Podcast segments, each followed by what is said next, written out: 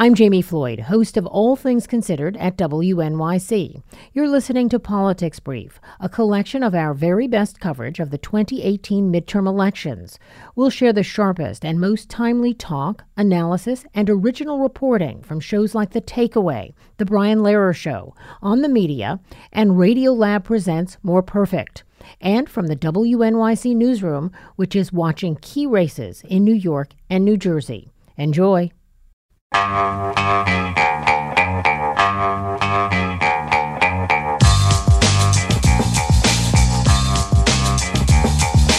Brian Lehrer on WNYC. So, what comes now after the New York primary? For one thing, even though six of the eight members of the former Independent Democratic Conference lost their seats to more loyal Democrats, that does not mean much is necessarily going to change in the legislature, and we'll get to why in a moment. In fact, Senator Jeff Klein, the leader of the IDC, has not yet spoken publicly about what he plans to do for the general election. Last report I saw, he did not concede to Alessandra Biaggi, who seems to have won, who handily won the Democratic primary. There's been some indication from Klein supporters on Facebook and Twitter that he might even be on the ballot on another line, not Democrat, not Republican, in November. So we will talk about the implications of that.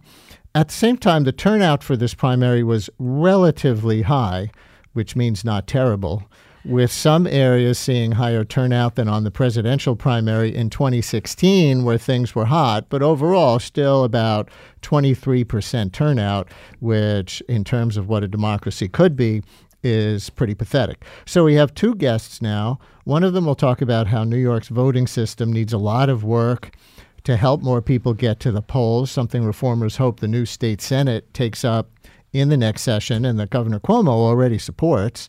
Uh, and we'll talk about what comes next politically post primary. So let's talk about all this with Susan Lerner, Executive Director of the Watchdog and Good Government Group, Common Cause New York, and Gloria Pazmino, political reporter for Politico New York. Hi, Susan. Hi, Gloria. Welcome back to WNYC. Hi, Brian. Glad to be here, Brian. Uh, so, Gloria, I'm going to start with a clip from a very lively, shall we say, press conference that Governor Cuomo had on Friday after the primary. We remember that he did not come out on Thursday night. That's right. When Cynthia Nixon gave a very spirited concession speech, he did not come out and say anything. He just stayed home. Um, but in this news conference on Friday, he was very direct in dumping lots of cold water on the anti IDC coalition six wins in the Senate. Last night was essentially meaningless from an ultimate consequence point of view because the Democrats are still not in the majority, right? This was all rearranging deck chairs, uh, but we're not in the majority. And Simcha Felder won again, which means nothing changed. The personalities changed, but nothing changed. The Democrats are not in the majority. Rearranging deck chairs, but not necessarily on the Titanic, Gloria. This time, maybe on a ship that will float and prevail. But the governor is right as far as that quote goes. These were Democrat versus Democrat primaries. They have to flip some Senate Republican seats mm-hmm. in order to get that majority and make it actionable on policy, right? That's right. And I, I love that rearranging of the deck chairs line because he's not wrong, despite uh, this bizarre press conference that he had the next day, where he kept saying, "I haven't looked at the numbers, but here are all all of the strong ways in which we in which in which I won." Um, he's not wrong. The Democrats are still not in the majority. In order for this to really take hold and this so-called blue wave to really wash over the state capitol, they really need to flip some rep- Republican seats uh, in the general election. There's a couple that could be flipped, a handful in Long Island and parts of upstate New York. So he's he the governor isn't wrong in this instance and as as long as they have the Simcha Felder factor uh, still alive and well in the legislature Democrats are not going to be able to hit that 32 magic number in order to really hold a, the majority Simcha Felder another Democrat who is not with the IDC group but who right. still caucuses with the Republicans and what about this Jeff Klein speculation. Mm-hmm. Frankly, I've heard it since Thursday night, though yeah. it really doesn't seem to have broken through as a big story anywhere. Uh, may he run as a third party candidate and try to keep his seat in Riverdale and Westchester? We haven't heard from Jeff Klein, and much like Cuomo, he also did not make a statement, uh, a public statement on on election night. Um, this is a possibility. I think the answer, the question remains open right now. We haven't heard from him directly, but it's still a possibility that Jeff Klein, as well as some of these other candidates who were beat on primary night, could still run on a different ballot line. As we know, uh, the state's convoluted, arcane, and complicated election laws allow for this to happen. Jeff Klein could run on another uh, party line. Some of them, some of the other uh, incumbents who were defeated last week have other party lines. Some of them have all of the party lines the Women's Equality line, the Independent line, the Reform Party line, and they can still run. Um, I haven't heard from from Jeff Klein. The only two uh, IDC members who have said they will not seek uh, reelection in the general are uh, Jose Peralta in Queens and uh, Marisol Alcantara in northern Manhattan. The everyone else has sort of uh, been quiet about it. So you mentioned New York's arcane election laws. Cue Susan Lerner. That's right. from Common Cause. You came out of this primary focused not so much on which candidates won and which candidates lost, as more evidence that New York's voting system is behind the times. Right? Absolutely. And remember, Brian, we still have a general election. So, and the legislature's not in session. So it's cute of the governor to say, oh, nothing has changed, but nothing is going on other mm-hmm. than the election. And New York's election laws unfortunately make it unusually difficult for eligible voters to actually get to the polls and cast a ballot that will count. Uh, we're part of the National Election Protection System across the country. The 1 866 Our Vote hotline was live on Thursday. We at Common Cause received direct complaints from people by email, by text, uh, because we texted over 200,000 young voters to remind them about the primary on Thursday. So they then turned around and told us about problems that they were having. It was extremely disappointing to see such a large number of people reporting that they got to their polling place and they weren't on the rolls, even though they have voted in the past. Disappointing to us because we thought we'd taken a strong step to solve that problem. But, you know, just having a Thursday primary kerfuffled people when we sent out an email to the Common Cause list, fairly well informed people on the whole, mm-hmm. and said, We're gearing up for a Thursday primary, people emailed us back and said, Wait, wait, wait, there's a typo. We don't have elections on Thursday in the United States. We have elections on Tuesday. We are the only state in the Union that cannot get its act together to hold one primary for congressional seats and our state legislature. So the public just got hit with a minimum $25 million bill for having two primaries. Mm-hmm. And of course, there are the people who didn't realize that they had to change their party registration by October Friday, October 13th of 2017 thought they changed their party registration in January, February, March, got the, the, polling place and was told, Wonderful, you're a Reform Party voter which was a surprise to them. Right. And that's one of the things that we've talked about before on this show that seems to be an incumbent protection plan or a voter suppression plan within New York state law with respect to primaries. If you're in one party or not in any party, maybe, and, yeah. and you want to change and register in another party so you can vote in a primary, you have to do that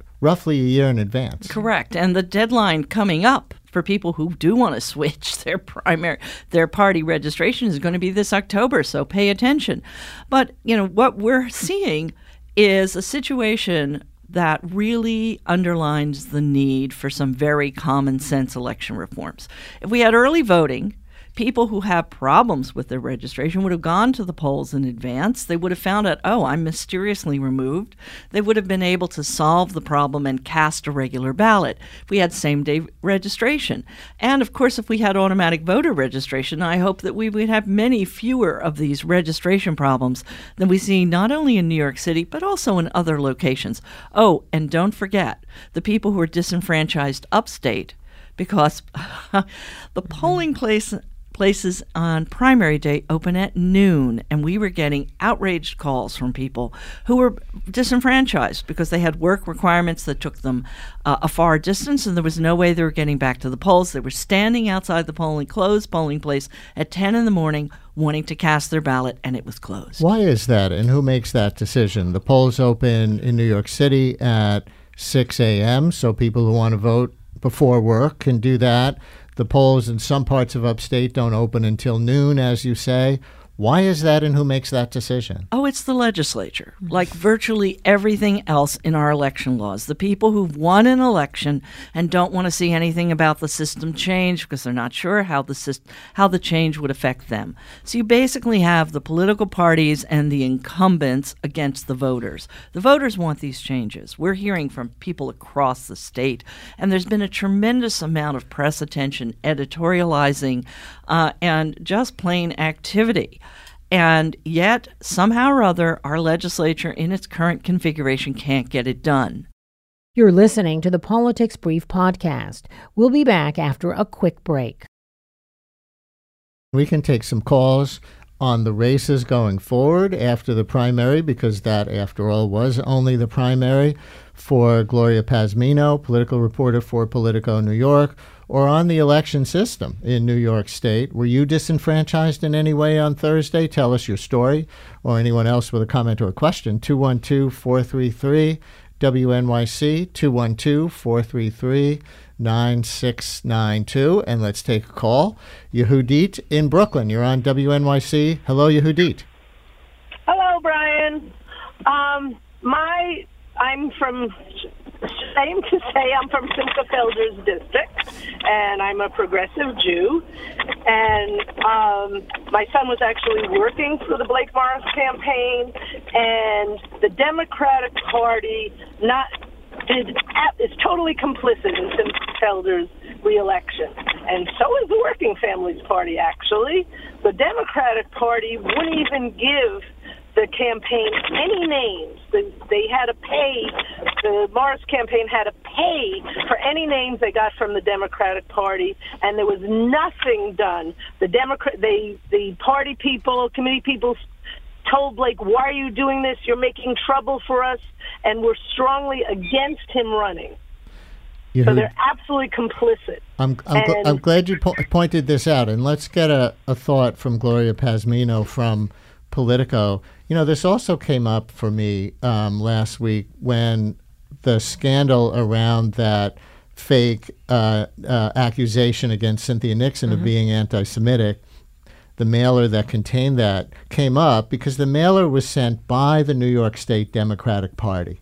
And it reminded me of the um, Bernie Sanders Hillary Clinton race, where the big scandal that got revealed in the emails that were leaked by WikiLeaks as part of the Russian hack was that the Democratic Party nationally was putting their thumb on the scale for Clinton, not acting as a neutral arbiter over their party's primary candidates. So we see in the Blake Morris case against Simcha Felder that the caller's talking about, and we see in the fake mailer case um, that that's the case in New York State too. That's right. And well, we have to remember who is at the helm of the party. Andrew Cuomo is in charge of the New York State Democratic Committee. He runs the party, he fundraises for the party, he gets to move that money around and decide what to do with it. So all these arguments that, you know, I didn't see the back of the mailer or I didn't proofread or the person who was proofreading wasn't proofreading close enough, those are all really hard to believe. And I would argue that Senator uh, Felder race was one of the we got a, there was a lot of press attention on all of these um, insurgent candidates, but I would argue that the Felder race mostly flew under the radar, and there's a reason for that. That is a very very um, entrenched. Uh, kind of uh, voting block, if you will, Insular, I would say. insular. That's a even uh, uh, that's the that's the right word. He has a lot of support, and his supporters are willing to vote for him almost uh, no matter what. Let's remember that that district went um, a lot of Trump supporters. So when you go into that district and talk to voters about, hey, we have a Democrat who's sitting with Republicans, they might turn to you and say, well, I don't really have a problem with that because I like But on- Republicans. right. And on the other hand, you know, we could just say the Simcha Felder race was different from the IDC Democrats. Uh, who mostly got defeated Mm-hmm. because Simcha Felder, unlike those IDC Democrats, even with everything about him known in the district, is popular in That's the right. district. They, he is actually representing his constituents, as far as we could tell, in that case. Once people in northern Manhattan got wind that Marisol Alcantara was caucusing with the Republicans or that Jeff Klein in the Bronx, you know, these are different situations than Right. with Simcha Felder. Yeah, and I think the party as a whole, the Democratic Party in the state, recognizes the viability of a challenger versus another. They can see that, as you said, they can see that in a district like Senator Felder's, where there is this very insular, uh, Orthodox Jewish loyal voting bloc, it's going to be much, much harder to take him out than in a district where you have uh, younger voters or new voters or people who are willing to make a change or, or, or, or change their allegiance. Richard on the Upper West Side was a poll worker on Thursday. Let's see what he has to report. Hi, Richard. You're on WNYC. Good morning. Um, I was a poll worker this past Thursday, uh, Upper West Side at 109th Street. And um, we had an incredible number of people who had to t- get affidavit ballots because their names were not on the voter lists. There are 12 uh, electoral districts in the gymnasium where I was working, and it just was person after person wasn't on the list. And have you been a poll worker before? And was it any more than you would? Pardon me? This is my first time at a primary. I was there last um, at the general election uh, for non presidential in 2017, and we did not have that problem that day. Richard, thank you very much for your call. And, And- Susan Lerner from Common Cause. You've heard a lot of this? I have heard a lot of this, and we're very concerned about it because, as I said, we did have a lawsuit against the board to try and prevent these kinds of problems. So I would like to ask Richard and any other listeners who have run into this problem of going to the, your polling place last Thursday and not being on the books, or finding, as we're hearing from people, that your party registration was switched, if you can email us at Common Cause, NY office at commoncause.org, so we can uh, gather the facts and get to the bottom of what the hell happened here. I mean, we even saw Mayor Bill de Blasio's son, Dante de Blasio, apparently having difficulty show uh, casting his ballot. I What, believe what he- happened to him? I believe he was his name wasn't on on the rolls, and he had to file an affidavit uh, ballot. And of course, the mayor, um, you know, made a whole issue of it as he should. But I mean, it, it just it's so incredibly hard to vote in New York. Imagine I I heard from a, a, good friend of mine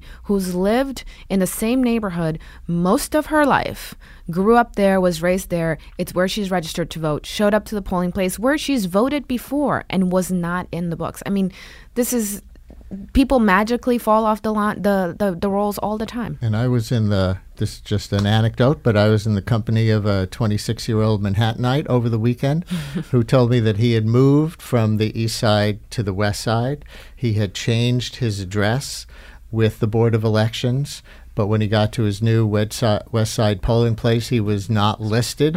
So he went back to his old east side polling place and he was not listed. So they had succeeded in removing him from his old polling place at his request, but they had not placed him in the new one. Exactly. Um, we saw that uh, problem in Dutchess County, where there was a fight between the Republican and the Democratic election commissioner as to whether change of address uh, notifications from the DMV were sufficient.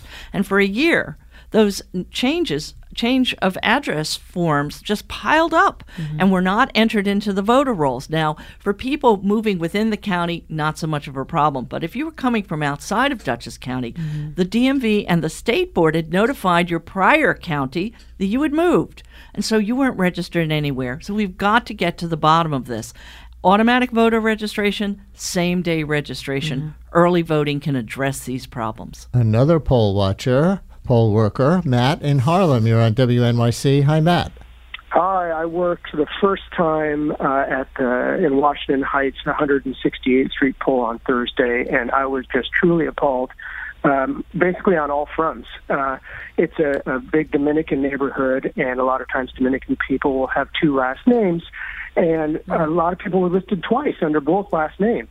Uh, and then other people weren't listed at all, and they said, "I've lived in this neighborhood my whole life. You know, how come I'm not on here?" Or they were uh, had their party switched, and so they had to get a Reform Party ballot instead of a Democratic ballot.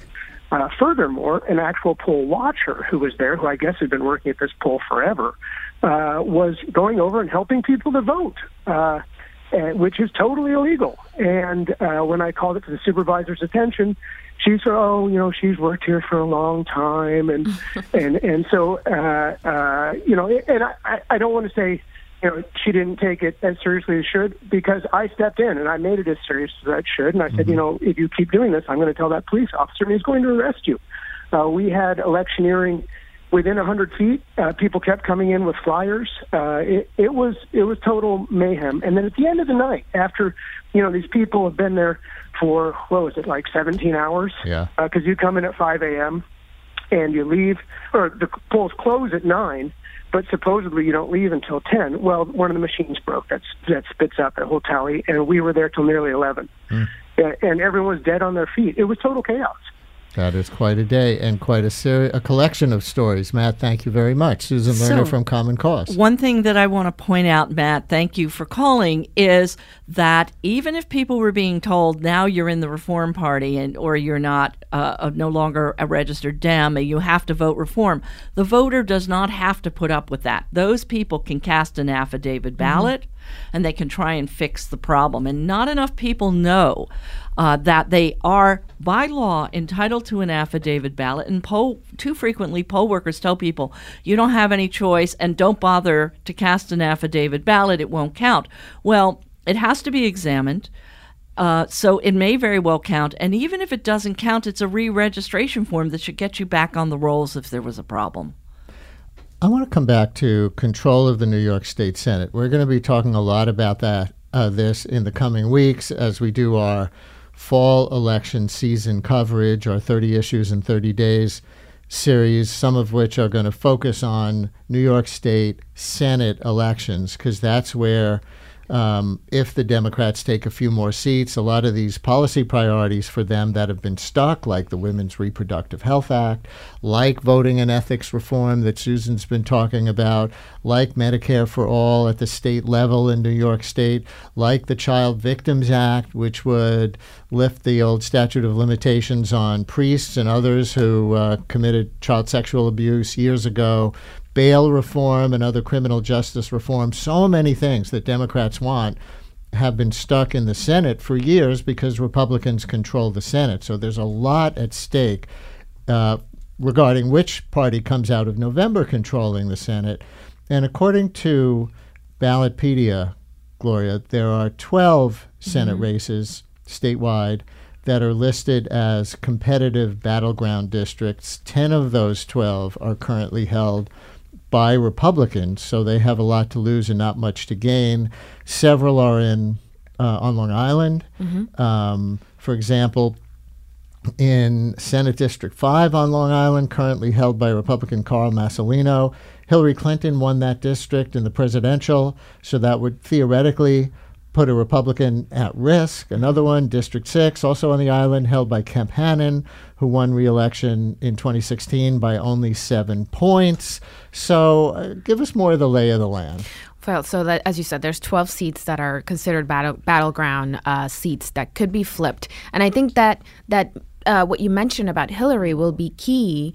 Um, for the party to focus on districts that went to, to Hillary uh, in the 2016 presidential election. Uh, some of them are really close, others not so much, and that makes them easier to flip. There's a couple of districts. There's another one, I believe, upstate New York, I believe is District 40. It's held by uh, Terrence Murphy right now. I believe the governor has gotten involved in that race, uh, helping the challenger.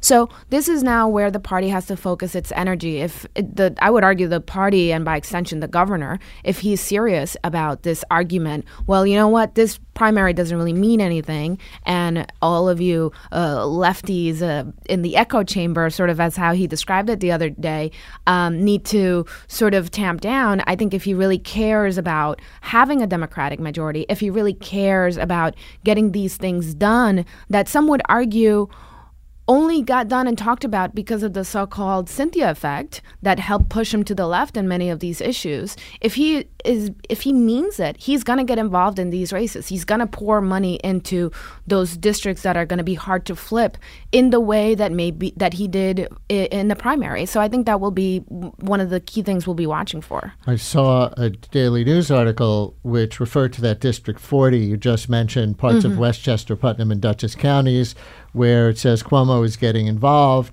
to challenge Republican incumbent Terrence Murphy um, and uh, in support of the Democratic challenger Peter Harckham, who was a former Cuomo staff member. But do you think the test is whether he's just sort of feigning support for a Democratic majority by getting really involved in one race like that and staying out of a majority of races where he could be getting involved, as opposed to him getting serious about really wanting a Democratic majority? You know, I think this is really an open question. And I think the reason why Cuomo helped enable the IDC uh, in the past and why he wanted to ensure that this uh, there was this imbalance of power in the le- legislature. There were political reasons behind that. There were he didn't want to sign things like the Child Victims Act, or he didn't want to have to deal with the legalization of marijuana. He didn't want to have to deal with some of these very lefty progressive uh, proposals. I think there's a maybe a place now where Cuomo will see a bigger benefit. We also have to remember now that he has four years ahead of him, he's thinking, what am I going to do after this? And I know the presidential question is up, you know, it's up in the air, and we don't know what's going to happen. But I cannot imagine this isn't in the back of the governor's head. And if he does want to run for president, presumably it's in his interest to look like a progressive hero. Exactly. And help flip the Senate. Yeah, and to be clear, he already, as we saw on Friday during his press conference, he does consider himself a progressive. But remember, Cuomo believes that being a progressive is not just about wanting the very, very lefty things, it's about getting those things done. And that means being a pragmatic at certain uh, at certain mm-hmm. junctions and but it also means um, you know, backing these proposals. So I think that's a very open question still, and we need to. The next couple of months will will show us where the the governor really is on this. Let me take one more quick report from somebody who was at the polls on Thursday in a professional capacity. Marcia in Dutchess County. Marcia, you're on WNYC. Hi, we've got about 30 seconds for you. Hi, I have worked in the polls for about 30 years, and I have never in my life seen such a mess. Mm on the books. So many people came in who said they had always voted Democrat, but they weren't listed or they weren't listed as Democrats. Why this year, Marcia? Do you have any theory what happened? I have absolutely no idea. Mm thank you for at least um, giving us, you know, and we're going to try and get, get, to the bottom of it at Common Cause. So, Marcia, if you uh, can email or anyone else who had a problem, nyoffice at commoncause.org. We are taking stories and we're looking to hold people accountable. And on the issues that you're concerned about, Susan, would you say if Democrats do take the Senate, that it's extremely likely that some of these voting reforms, like early voting, making it easier to register as well, things like that, are going to be passed by the legislature? Well, it's, you know, we don't predict a common cause. But we are heartened by the fact that the Democratic Assembly has passed these reforms in the past, and the Senate Democrats say that it is a priority for them. And we certainly will be working with whomever is in the majority in the Senate to be sure that the people's voice is heard and we finally get some election reform and drag New York's elections into the 21st century. Susan Lerner, Executive Director of Common Cause New York, and Gloria Pazmino, political reporter for Politico New York. Thank you both so much for coming Thank in. you, Brian. Thanks, Brian.